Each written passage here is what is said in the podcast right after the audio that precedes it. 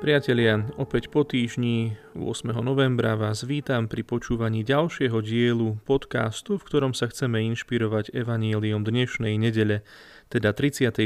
nedele cezročného obdobia. Moje meno je Peter Labanc.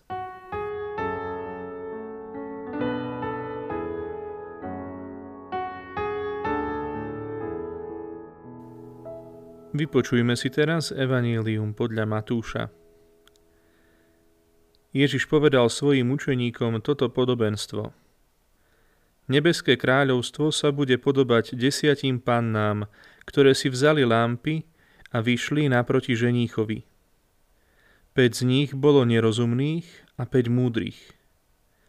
Nerozumné si vzali lampy, ale olej si so sebou nevzali. Múdre si vzali s lampami aj olej do nádob.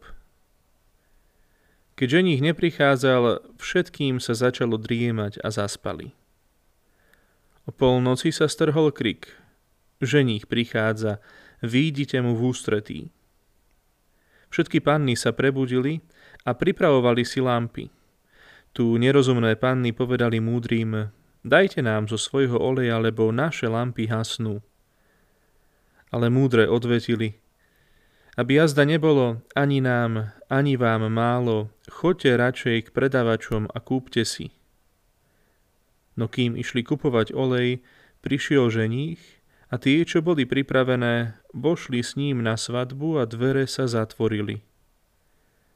Napokon prišli aj ostatné panny a vraveli, Pane, Pane, otvor nám.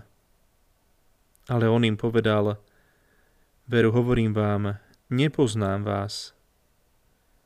Preto bdejte, lebo neviete ani dňa, ani hodiny.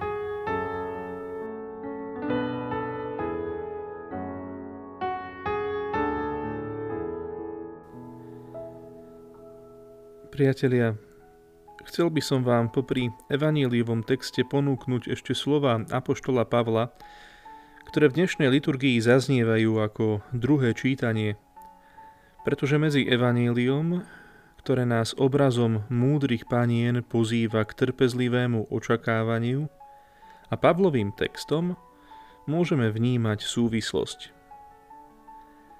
Apoštol Pavol hovorí, lebo na povel, na hlas archaniela a zvuk Božej polnice sám Pán zostúpi z neba a tí, čo umreli v Kristovi, vstanú prví.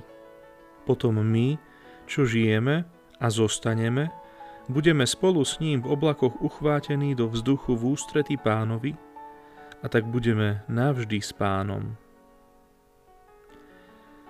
Priatelia, sme takmer v 2000-ročnom závese za Pavlom a aj naša generácia je potvrdením, ako sa tento veľký apoštol mýlil. Pavol totiž žil v domienke, že jeho generácia zažije Kristov druhý príchod. Nedialo sa tak. Snáď aj preto, že Boh chcel kvasom evanjelia prekvasiť celý svet. Pri pohľade na spoločnosť môžeme vnímať, že úloha evanjeliom prekvasiť spoločnosť nie je zďaleka naplnená.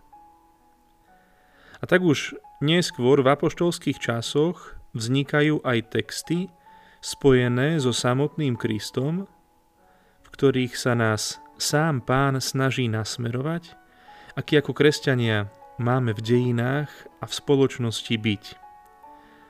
A takýmto je aj dnešné evanjelium s Ježišovým podobenstvom o 10 pannách.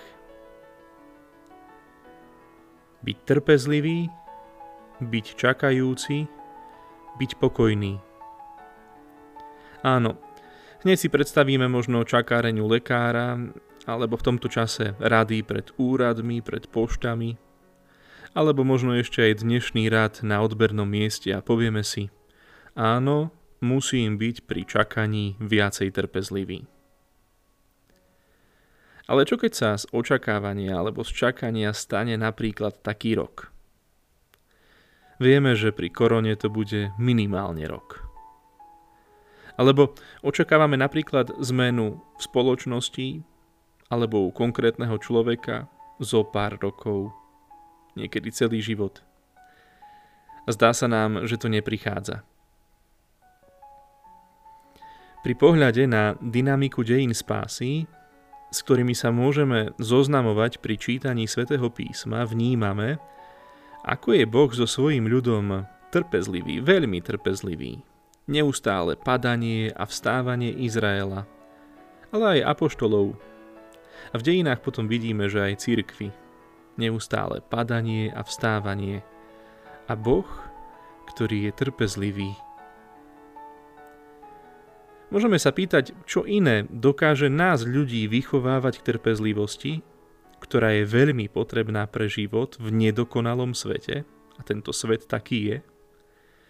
Čo iné nás dokáže vychovať k trpezlivosti, ak nie je očakávanie, ak nie je čakanie. Tým, že v našom náboženstve sa z čakania stal životný štýl nás kresťanov, pretože kresťan sa má celým svojim životom snažiť očakávať Pána, jeho príchod, môžeme povedať, že trpezlivosť je jedným z tých charakteristických prvkov, o ktoré my, kresťania, môžeme a máme svet obohatiť. A práve trpezlivosť veľmi súvisí s jednou z boských cností, s nádejou. Dovolím si povedať, že sa niekedy až akoby prekrývajú, lebo sú ukotvené v pevnom bode, ktorý ešte nenastal, no zároveň ich drží a živí v prítomnosti. Nádej zároveň povzbudzuje k aktivite.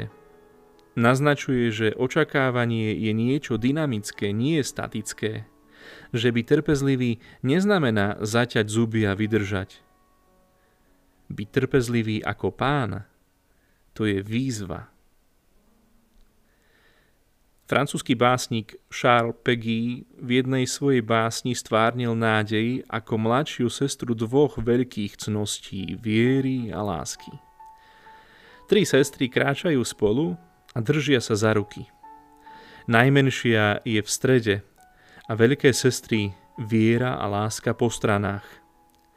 Pri pohľade na ne sa zdá, že veľké sestry umiestnili malú nádej do prostriedku, aby ju chránili.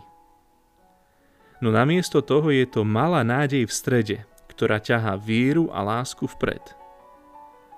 Ak zastane nádej, tak sa všetko zastaví. Ale ak bude pokračovať, bude rásť aj viera, aj láska. Nestačí nám živiť vieru a praktizovať lásku. Je potrebná nádej, kráčať s ňou životom ruka v ruke, inak sa všetko zastaví.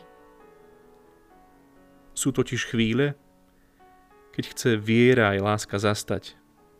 Chvíle, kedy je veriť ťažké a milovať sa zdá nemožné. A nádej nám v takýchto chvíľach pomáha prekročiť tiene vlastnej nedokonalosti, ale aj nedokonalosti iných. Vďaka nádeji sa v takýchto chvíľach stávame znamením Boha, ktorý prichádza a chce spasiť všetkých ľudí. A keďže je to cnosť Boha, prosme, aby nám ju zveril ako cenný poklad, ako olej, ktorý budeme chrániť a ktorým si budeme v živote svietiť. Nech nás Pán nájde bdieť.